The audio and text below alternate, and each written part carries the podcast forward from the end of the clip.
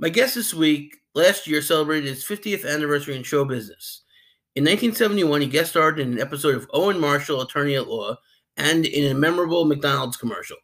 Over the past 50 years, he has been known as an actor, singer, director, humanitarian, philanthropist, inventor, and author. He was recently cited by Congress as well as the state of California and the LAPD for his role in stopping drowsy driving. But he's best known for his role as Warren Potsy Weber for 11 years on the classic TV series Happy Days. It's an honor to introduce Mr. Anson Williams. Hey, it's an honor to be here. Thank you very much. Thank you.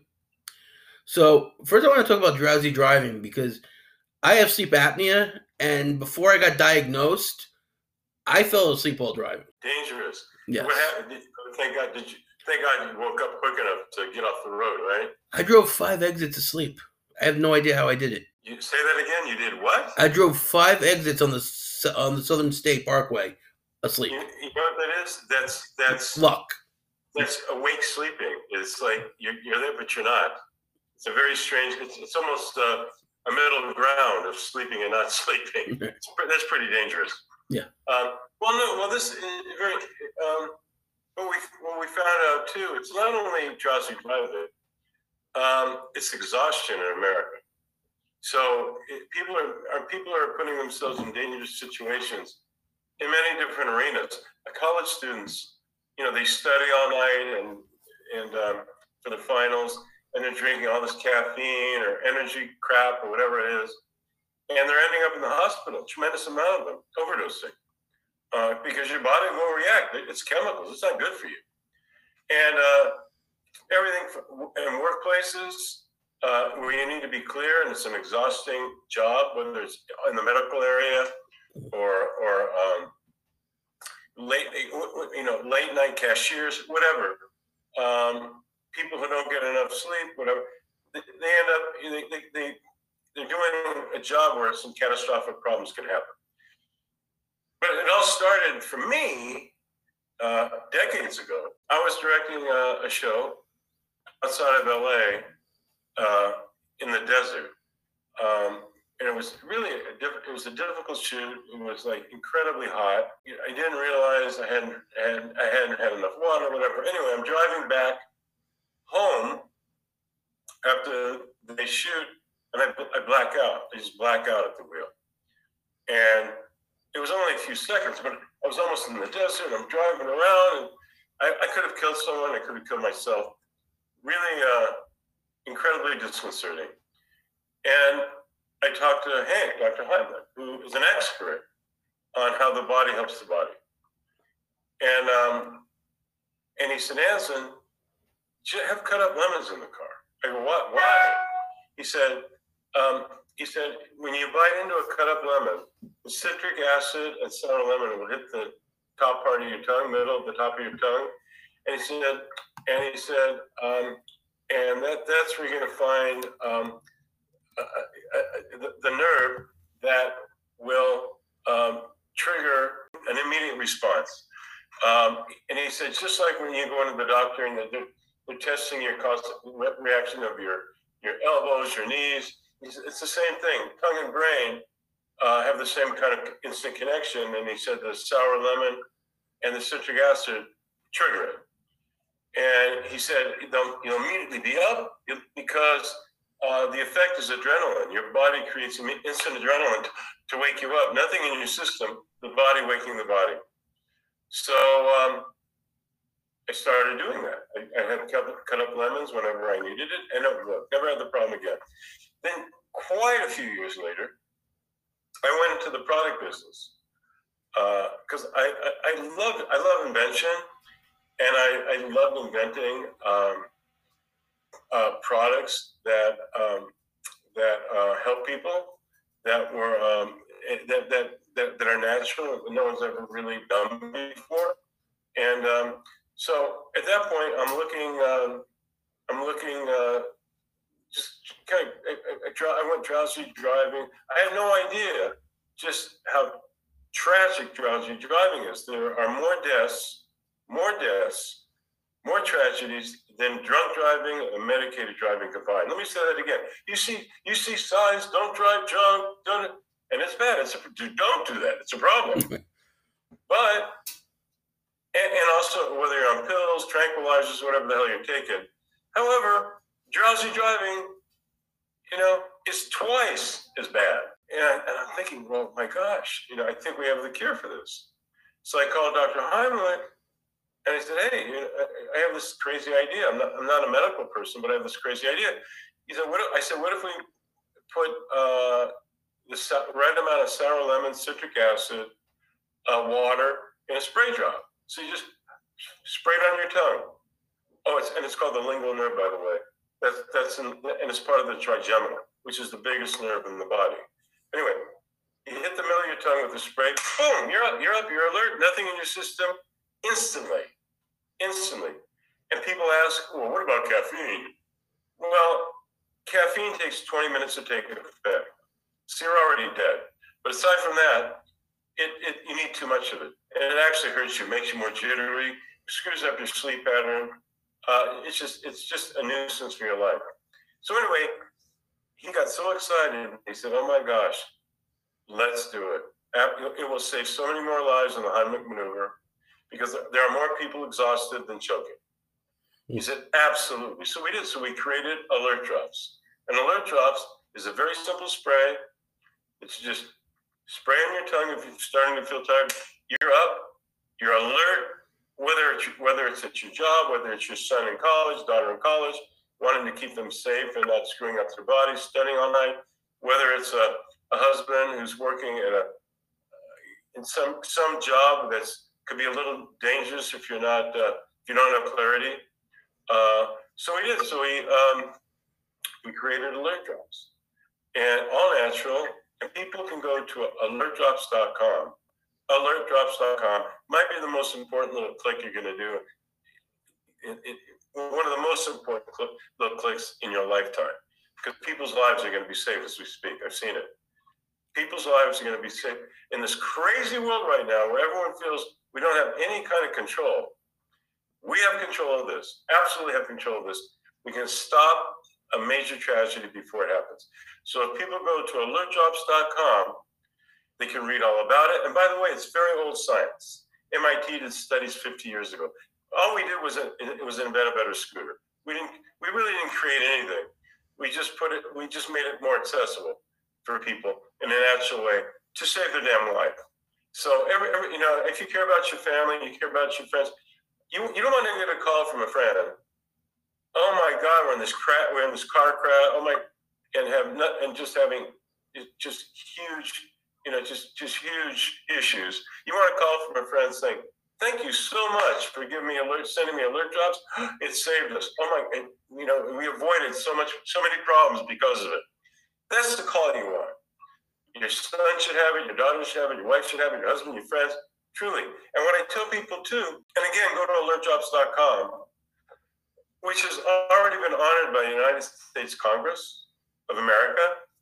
Um, City of Los Angeles, uh, State of California, uh, fire departments, this and that, and that's fine, but it works. But I tell people, if, okay, well then if you don't want to buy alert drops, which are very reasonable, and a month supply is less than two star coffees, um, have cut up lemons in your car. So, you know, and, if you start feeling exhausted, bite into it. It will save your life too. But anyway, uh, so thank God for Dr. Heimlich and his knowledge and his passion to help people. I would have never known. Uh, we have alert drops. So really, go to alertdrops.com. Someone's going to generate generations will be coming because someone's not going to die unnecessarily. Future generations of family are going to be be uh, here here here in this world because of alert drops and Dr. Heimlich. I'm going to put a link in the show notes. So, awesome you mentioned your uncle, Dr. Heimlich. He's obviously yeah. famous for the Heimlich maneuver, but mm-hmm. he had trouble getting it out, getting out to the world. Yes, he did. Yes, he did. And your question is, how did he do it?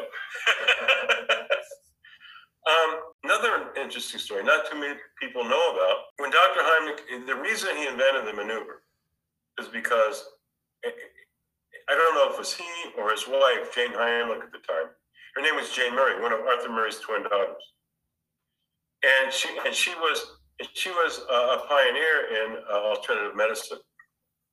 way back. She wrote the book, What Your Doctor Doesn't Tell You, which started the whole thing. And she actually influenced um, Hank, Dr. Heimlich, into looking beyond just, just Western medicine. There, there's some natural things you can do to help people combined with Western medicine. I, either he or she, so, someone choked to death. And they thought, this is crazy. This is crazy. Slapping on the back only makes it worse. And so he started experimenting and he created the Heimlich maneuver. He had a real problem with the Red Cross at the time. There was a real political divide. I, I don't know the details, but not it wasn't too nice. I, I, actually I think even today I don't think the Red Cross causes calls calls it the Heimlich maneuver. I think they call it hug for life. So they really didn't like each other. But anyway, so the Red Cross was going out of their way to, to deny the maneuver.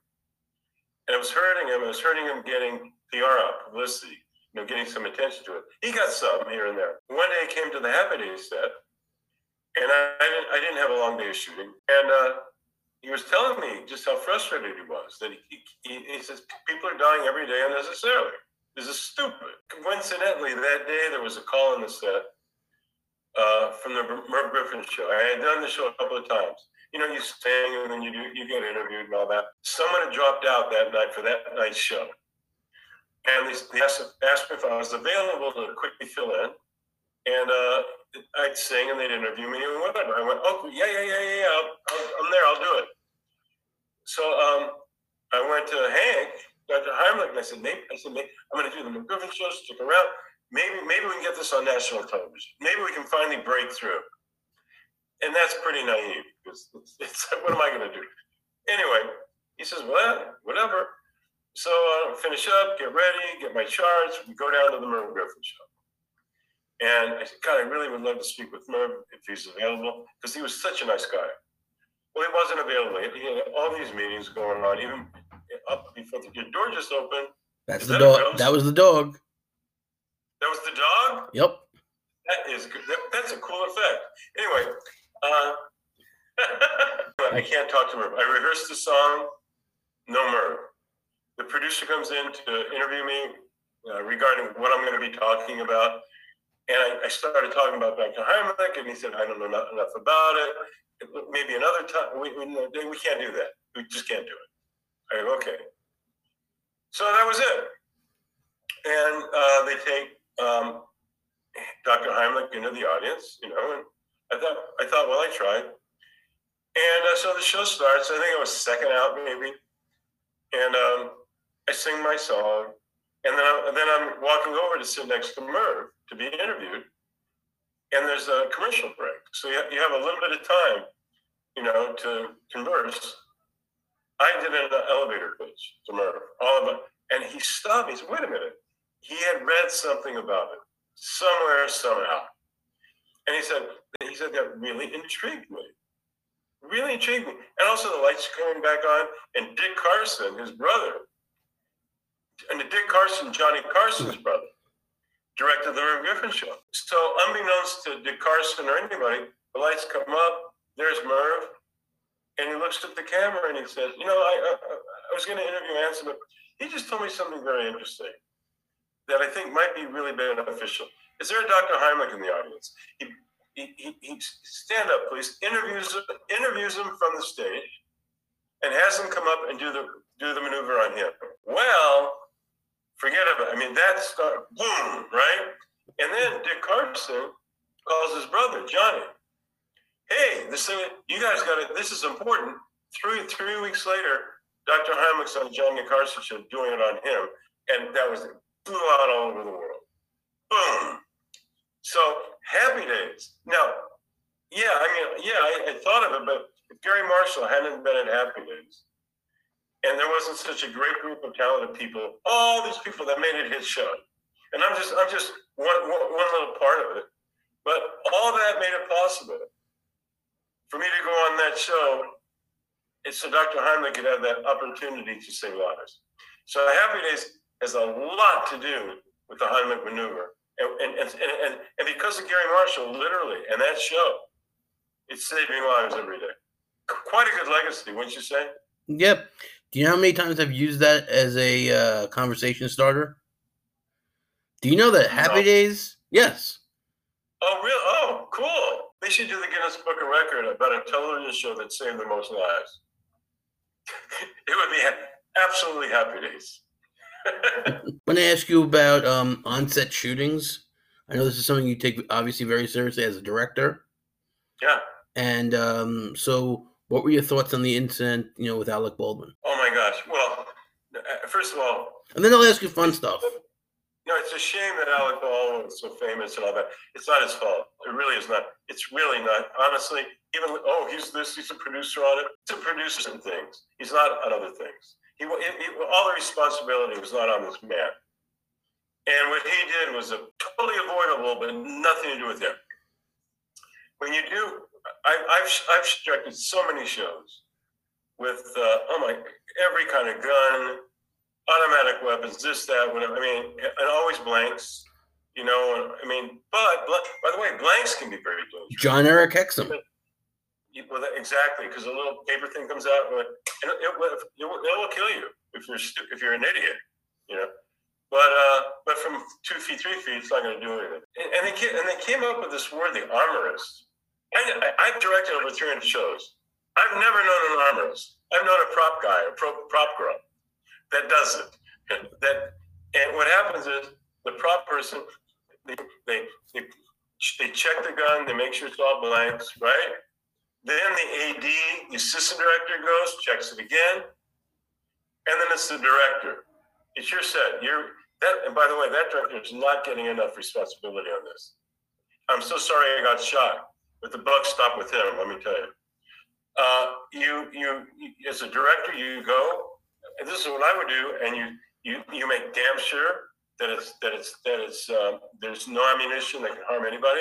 And what I would do, I, I would always go up to the actor show, and then and, and in God, 300 some episodes, I've never never once ever a problem because protocols, just protocols. You check, you recheck, and you double check. By the time it gets, you know, and and, and, the actor, they're in the moment. They're in. They're trying to do their. They're not thinking of it. They're they're they're assuming the process has been done. Not their fault. Not their fault. So yeah. So that's why I just thought it was a very sloppily run set. Uh, I don't know, but but the whole goddamn thing was preventable. Absolutely preventable. 100% preventable. And uh, and uh, I I put the blame on the director, 100%. It, it should have should have stopped there. All right, so let's talk about some more fun things. We'll go back into 1971. You do an Owen Marshall uh, attorney at law, and you do a McDonald's commercial. Yeah. With, with John Amos. Yeah. And the fame and the song. Grab a bucket and mop, scrub the bottom and top. There's nothing so clean as my burger machine. With a broom and a. And, and, and, want to know my line? You ready for this? and top. That's it. And then we all sang, You deserve a break today. So get up and get away to McDonald's. McDonald's, McDonald's. Barry Manilow wrote it. So it was the first time they ever used You Deserve a Break Today in the, the, the, the, song itself in that commercial. It became this huge commercial. Nick at Nite used to show it during. Google it. Ha- it's yeah. funny. Nick and Night used to show it during Happy Days reruns. but you know, there's an irony of that commercial is that this is what I read reading about TV is when Fred Silverman is the president of CBS Happy Days comes on in its first season and it's doing well. So he wants to kill it before it gets a following. He puts Good Times up against it, which is already an established hit, starring John Amos. Then he moves to ABC and says, All right, we got to save Happy Days by killing Good Times. right. So three years ago, you were doing a commercial together, and then you're in battle. Isn't that fun? I, I actually, I, I, didn't even realize that. Because, you know, we, we did so well, I never felt like a battle. Felt like a slaughter from our side. we had, dude, we went up to 68 million people a week, an episode. And that's not including syndication in the morning. Mm. So one fourth of the country at the time watched Happy Days at the same time. It's crazy. Then the rest watched it during the week, five five mornings a week. Yeah. What are your favorite episodes of Happy Days that about Potsy?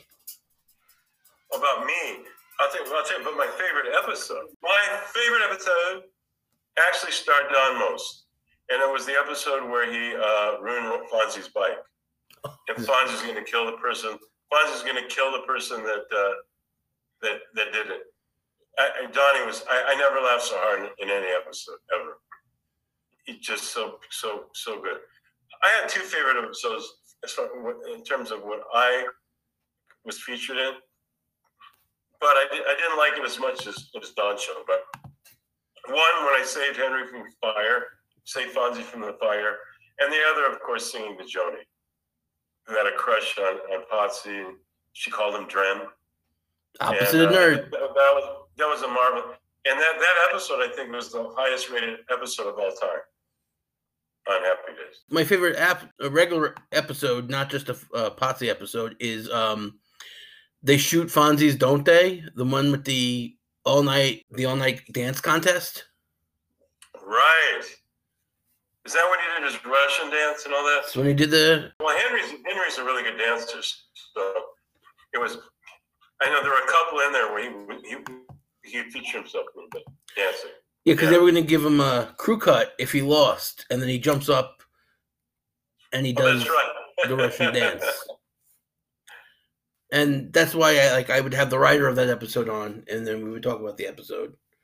And then, which writer? Uh, Steve Zacharias. Oh, Steve Zacharias. He was way, he was really early on. Yes. And and then and didn't he go into some big movies and stuff after that? Revenge of the Nerds. Yeah. He did. Yeah, with, he's with, a very talented guy.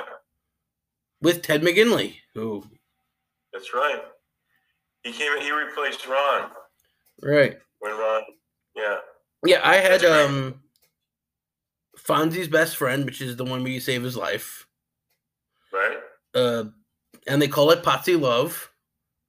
With right. that's the one with Joni. And then my favorite one of yours is Potsy quits school. God, just so long ago. From the song "Pumps Your Blood." From, which one? "Pumps Your Blood." Oh, oh, that! Oh, God, that that that gives me flop sweat just thinking about it. Because you know, "Pumps Your Blood," you know, it's absolutely accurate. The lyrics are absolutely accurate to the anatomy, exactly. And you know, when I whenever I did a song on the show, I'd usually pre-record it on Monday, and then we shot it Friday night and I, I have a chance to have to mouth it, you know, when we're filming so they can cut and all that. But I like to have it down so it looks like it's live. So Monday comes by, Tuesday, Wednesday, Thursday, I get this song. Pump your blood. What the hell? What? So I'm looking. I, it's hard enough recording it, looking at the words. So I pre-recorded Thursday.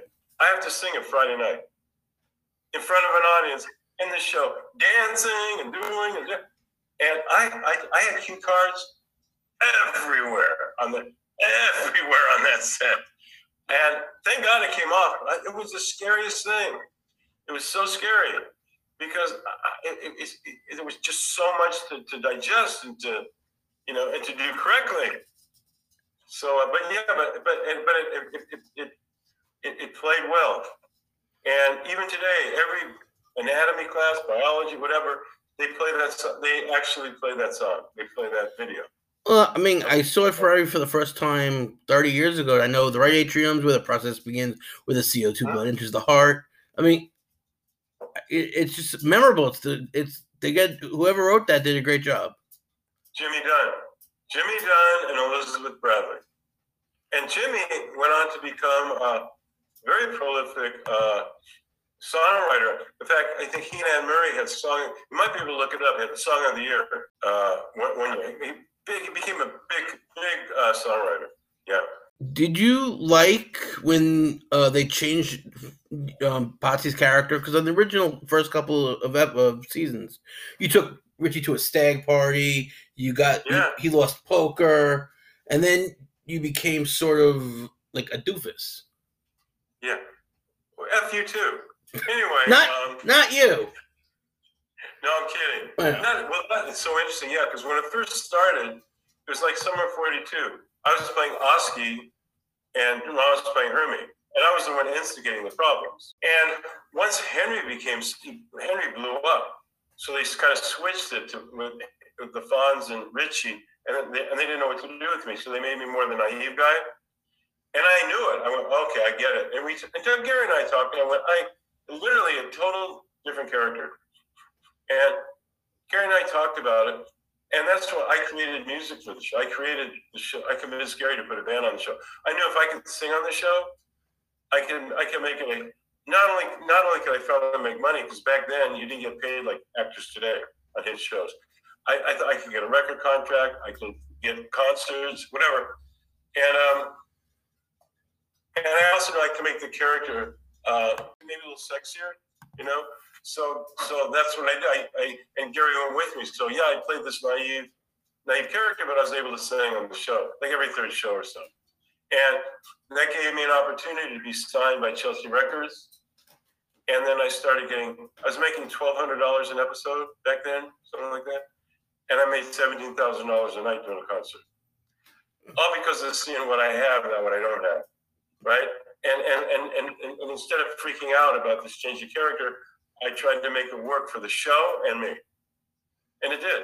It, it came out, it really did. It, it ended up being a, just you know actually a wonderful uh, you know a wonderful opportunity.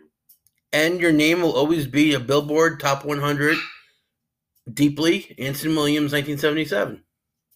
Number and they number forty five. It's either seventy five or forty five. I don't know. And it was, yeah, that's it. It was a bad song, but I got up there.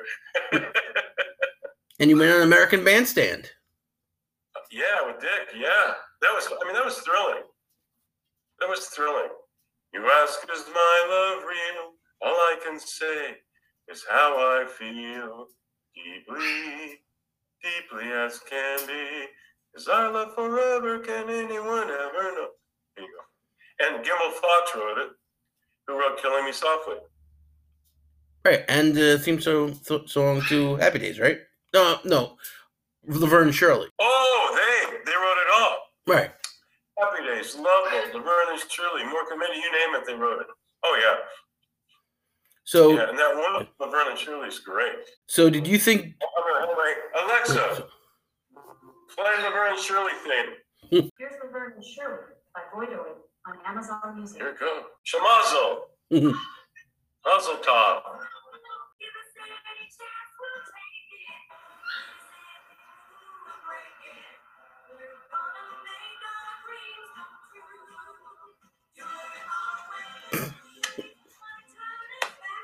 Alexa, stop.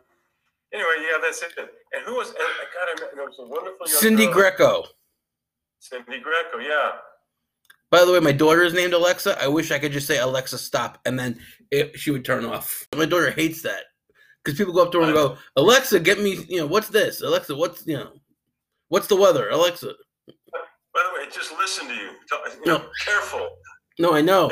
My parents have to change it to computer because that's the other option. If there if there's somebody with that name in the house, you say like computer. Uh, do that so you can do that. You can change the name. Yeah. Oh, that's oh god, that's good to know. And my other daughter Siri. No, no, that's a joke. Um, How old oh, are your kids? I have a daughter. She's nine and a half. That's it. Oh, nice, nice, nice. She was Beautiful. easy, so I said I'm not going to go for a second. I know you have four kids, Five kids. five kids. I didn't. Oh, that I didn't know. Yeah, five daughters. Yeah, you bet, man. Oh, you like Paul Anka? So, you, uh, what do you do? Okay, so you have the show. What else? What else? Oh, I'm a New York City. I'm a New York City teacher.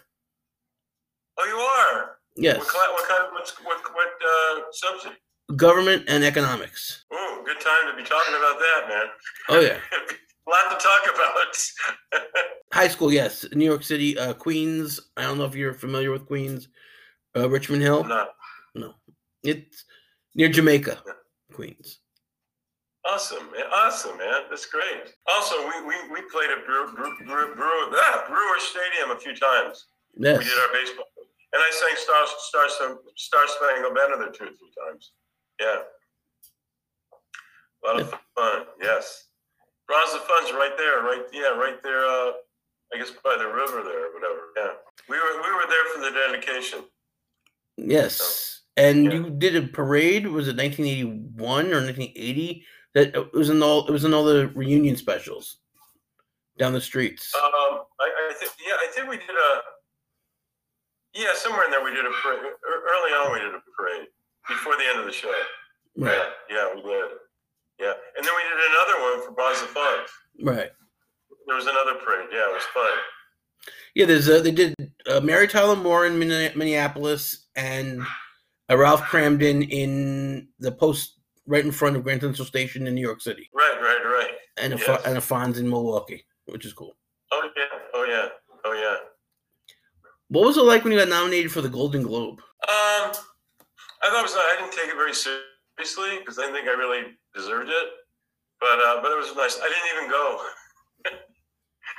I'm not one for awards and all that. I'm just not. I just you know I thought that's really sweet, really nice.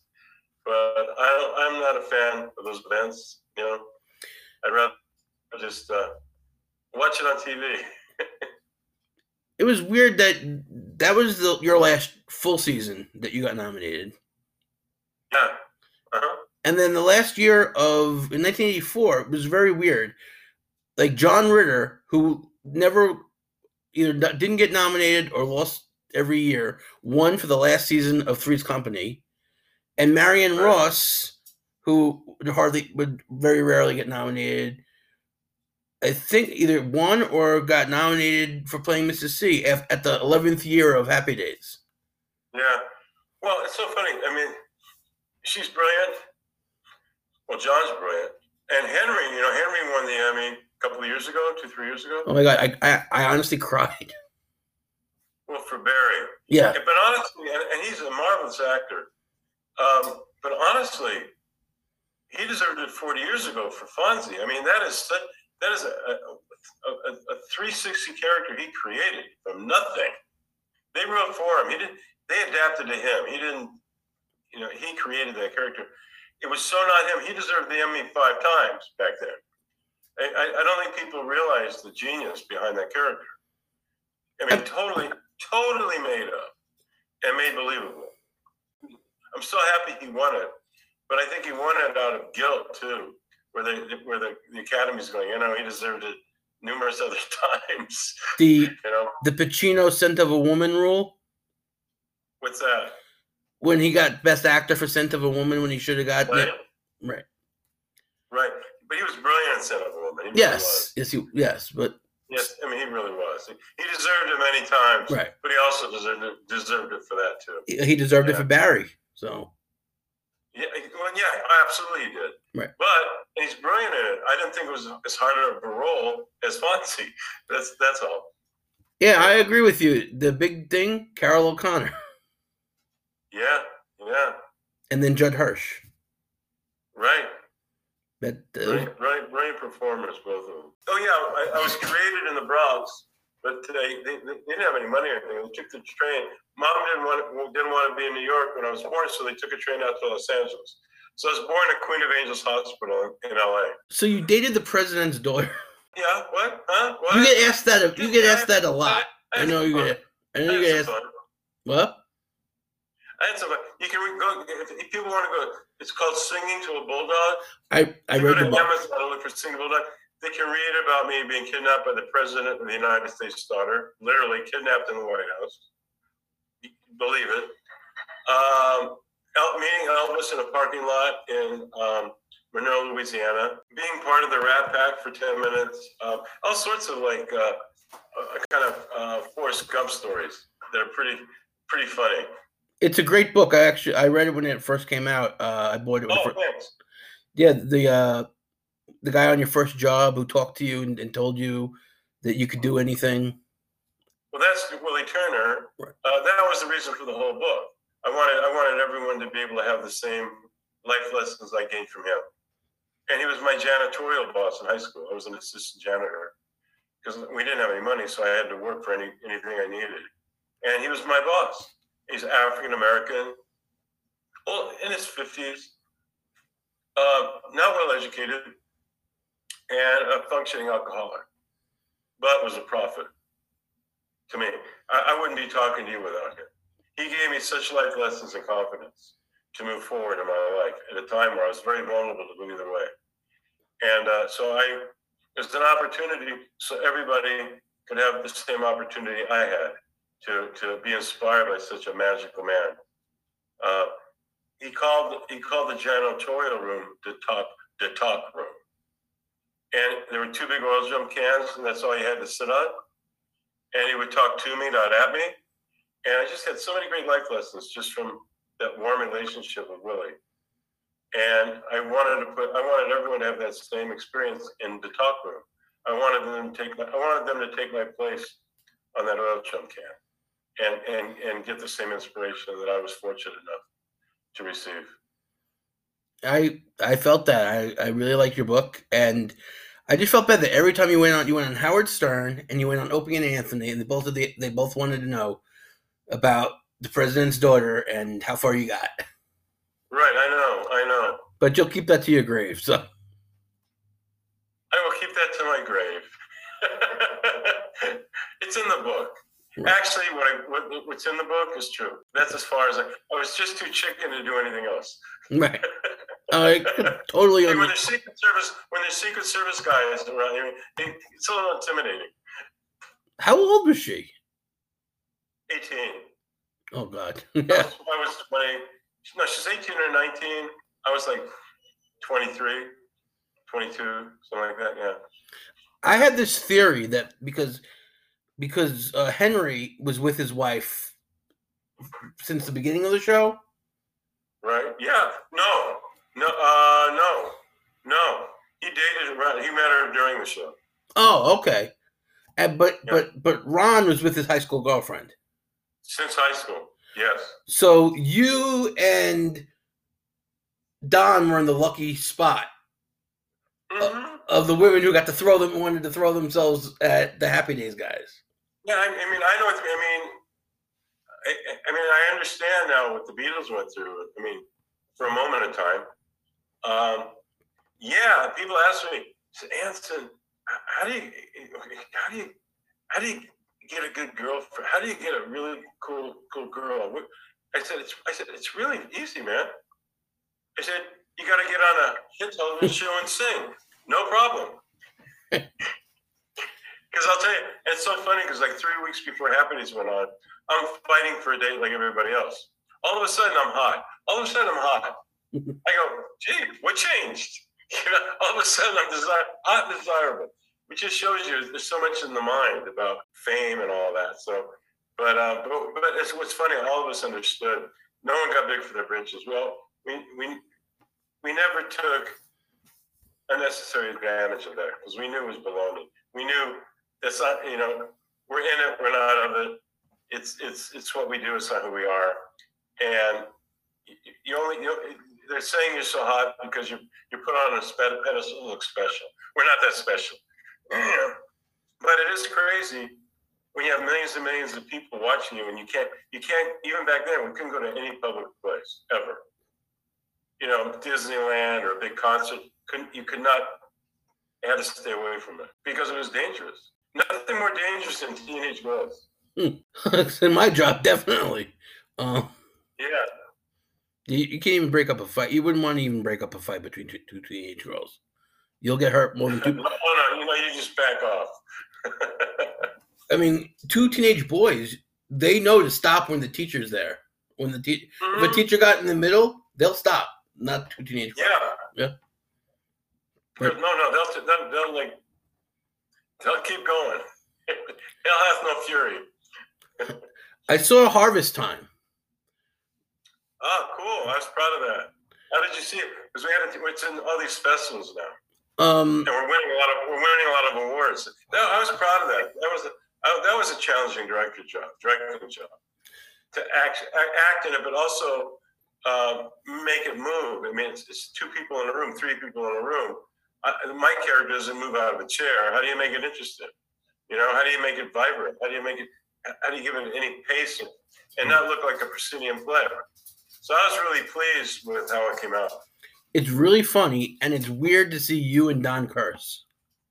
Yeah, isn't it? But totally different characters. No, I understand that. Your voice is your voice. That your your speaking Right. voice is your speak. So that coming out of your mouth, it's just weird. I, I, I liked it. I, I thought I thought it was a brilliant piece of writing that Fred Scrapple, Scrapple um, created.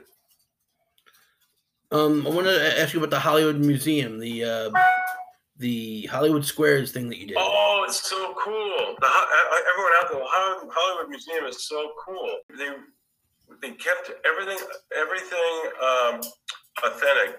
They redid it but authentic. It's the old Max Factor building, and that's where Marilyn Monroe went to get her hair blonde. Lucille Ball. They made her it made her into a redhead. Um, so much history there. Well, um, they made it into a museum where there were just thousands of amazing items, up close items, just so much Hollywood history there. Um, so exciting. And then we also did a um, a program. It, it, it was called Mu- Hollywood Museum Squares and Hollywood Squares.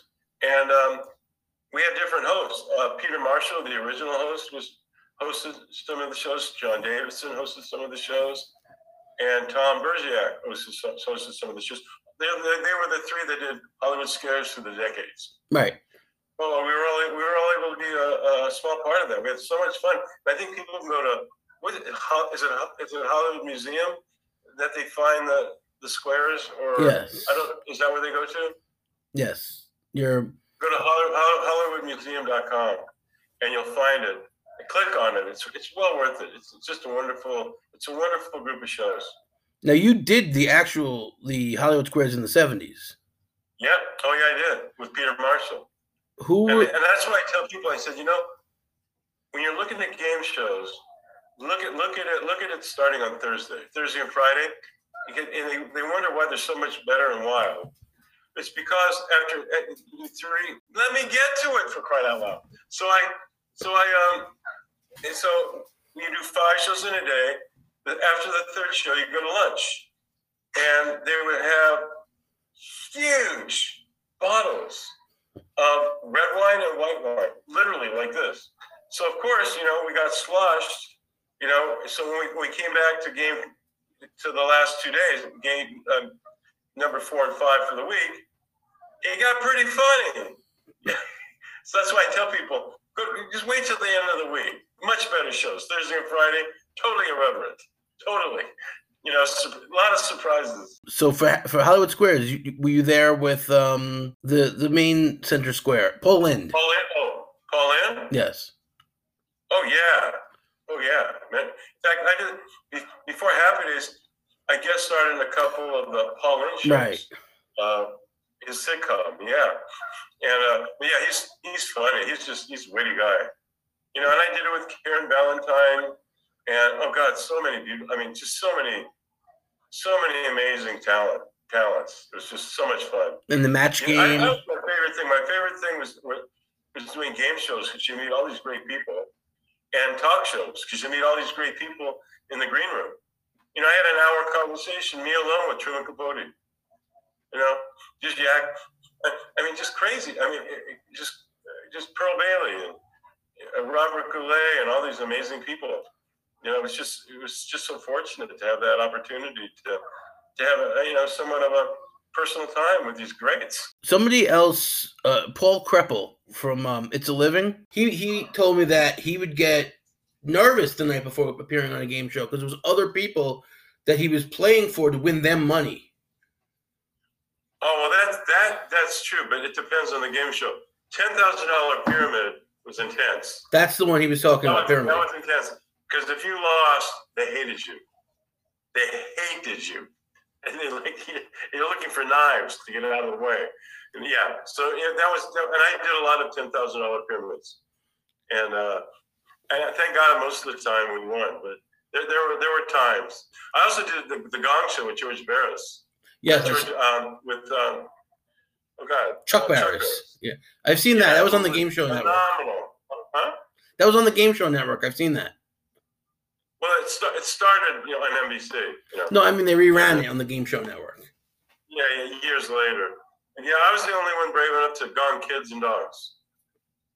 So you love me. Oh, and the best part, my favorite part about the pyramid is when you would be up there and you would be like, you'd be, not you personally, but the the famous person would be thinking of something, and then Dick Clark would just walk over all calm, put his hand on the left, and go, glasses, and then the person would just get it. right, right, right, right. Yeah, yeah. He didn't do that with me. Okay, You- didn't need to, man. He you- didn't need to. you probably don't even know this, but you were on what's what's called what's considered the worst game show ever created, Which one? The Magnificent Marble Machine, Oh my God, I was on that, wasn't I? according to IMDb. One, one time, I don't, I don't even remember. What's it about? It's like you're in a ping pong machine, Uh huh. and did like there's not even anything that survives from that. There's hardly an episode that survived because they used Oh. they used to wipe all the game shows. They used to use the tapes over and over again. oh yeah, yeah, yeah. I, I don't, you know, I don't. I remember the name. I don't even remember doing it. I saw your name there. I was like, I got to ask him about that, but you don't remember, so that's okay. I don't remember. I don't remember. So in 1990, you started a new career directing, Uh huh. and 90210, Melrose Place. Well, I've done over 300 shows, so it's it's it's, it's Right. kind of the whole gamut. You know, Melrose 90210, Star Trek Voyager, Deep Space Nine, uh, major shows, seaQuest, uh, Hercules, Xena, Profiler. Uh, oh God, on and on and on. But you Yeah, did a show. Lots of different genres, lots of fun. You did a show that my wife loved called uh, Secret Life of the American Teen. Oh yeah, I did five years of that, and I directed 32 of them. Yeah. And she would watch it, and I would I'd be like, Anson Williams, look, look, who- look who directed it. And uh, did you know Shailene Woodley would be as big as she was? As big as she was. Absolutely, oh, 100 percent. You know, I was just adored working with her. She's just so talented. In fact, talented. In fact, I first heard of her from Don Most. He directed a he produced directed a film called Moola, and Shailene was much younger, but it was her first feature, and she was great in that. I think she was 12 years old, 14, something like that. Yeah, no, she's just she, she was just she just radiated talent. Absolutely. In fact, during the filming, she did Descendants with George Clooney. So, so she, she she ended up being a movie star before the end of the series. Works out to both advantage of the show, and sometimes the. Uh, do you think that Deeply is better than Let Her In by Travolta? No, No. not even close. Let her in eighty times better. Yes, Okay. very schmaltzy song, but better schmaltz. Yeah. Yeah. I always like. but oh, actually, but I think the best one I've ever heard, really, from just like an actor, uh, was um, "Don't Give Up on Us, Baby." With "Don't Give Up on Us" by David Soul. Don't give up on us, baby. Da da da da da da da da da da da da da da da da da da da da. It's a beautiful song. Did you ever see on? This is on YouTube. Jack Albertson singing Mandy. No, that's the kind of that's a, that's a that's a reach, but no. It's very. good? It's good.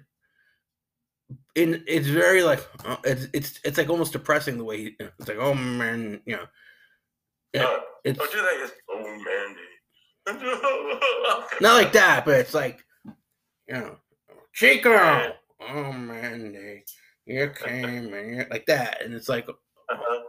and it's like oh my god he's really so he must have been on like Dinah or because they let everybody sing on that on like Oh yeah, I, I did a lot of dinosaur shows. the the quarterback uh, what's his name The quarterback. the bald the bald the bald guy he's funny he has his own reality show now pittsburgh steelers oh yeah. Uh, oh yes. And he used to be married to that skater. I can see Terry Bradshaw. yeah He sang a bunch of times on that show. He's got a decent voice, but he was on the Masked Singer. That that's a show you should go on. You should go on the Masked Singer if they ask you. Really? When- Really? No, Okay. Okay. because I would just know your voice in a second. Oh, the That's one. true. the- I have to change it. I have to do something like this. I just can't do my own voice, right? You just have to switch it around. I've never seen the show. so Oh no, it's it's actually good. Johnny Rotten was on last year, Oh wow. so it Wow. then it, then it's cool. But um, Cool, cool. one last one last thing I want to ask you about is you had a pilot because I talked to Bobby Rydell. You had a pilot for a variety show. I did. Did, did Bobby Rydell, Bobby Rydell tell you that? No, it was I asked him about it. Oh, I, it was called Anson and Lorrie, Right, and uh, they thought it would be the next um, and Marie, right. you know, Sonny and Cher. So yeah, and Fred Silverman liked it but didn't pick it up. But it was called Anson and Lorrie. It was a nice, it was a cute little show. Yeah, it long a- time ago. Was it a Krofft production? Yeah, Marty said Marty Krofft. That was just a guess, but it sounded like something that they would do. Yeah, well, Donnie and Marie, of course. Right. yeah, yeah, they came. Yes, it was. It was fun. It was fun. Yeah. And did you meet her on the set of Happy Days, or was she written in as your girlfriend? She was written in. So Yeah, she was already first right, but she was already dating you when they wrote her character in. Oh yeah, she was already. Yeah, they, they wanted her because she's such a good, very talented person with good voice. So they wanted her. Yeah. Well, thank you very much. This is Hey, bro. Thank you. Take care of your daughter. All right. I will. Stay safe. Co- stay safe. COVID free, please. You betcha. God bless. You too. Bye.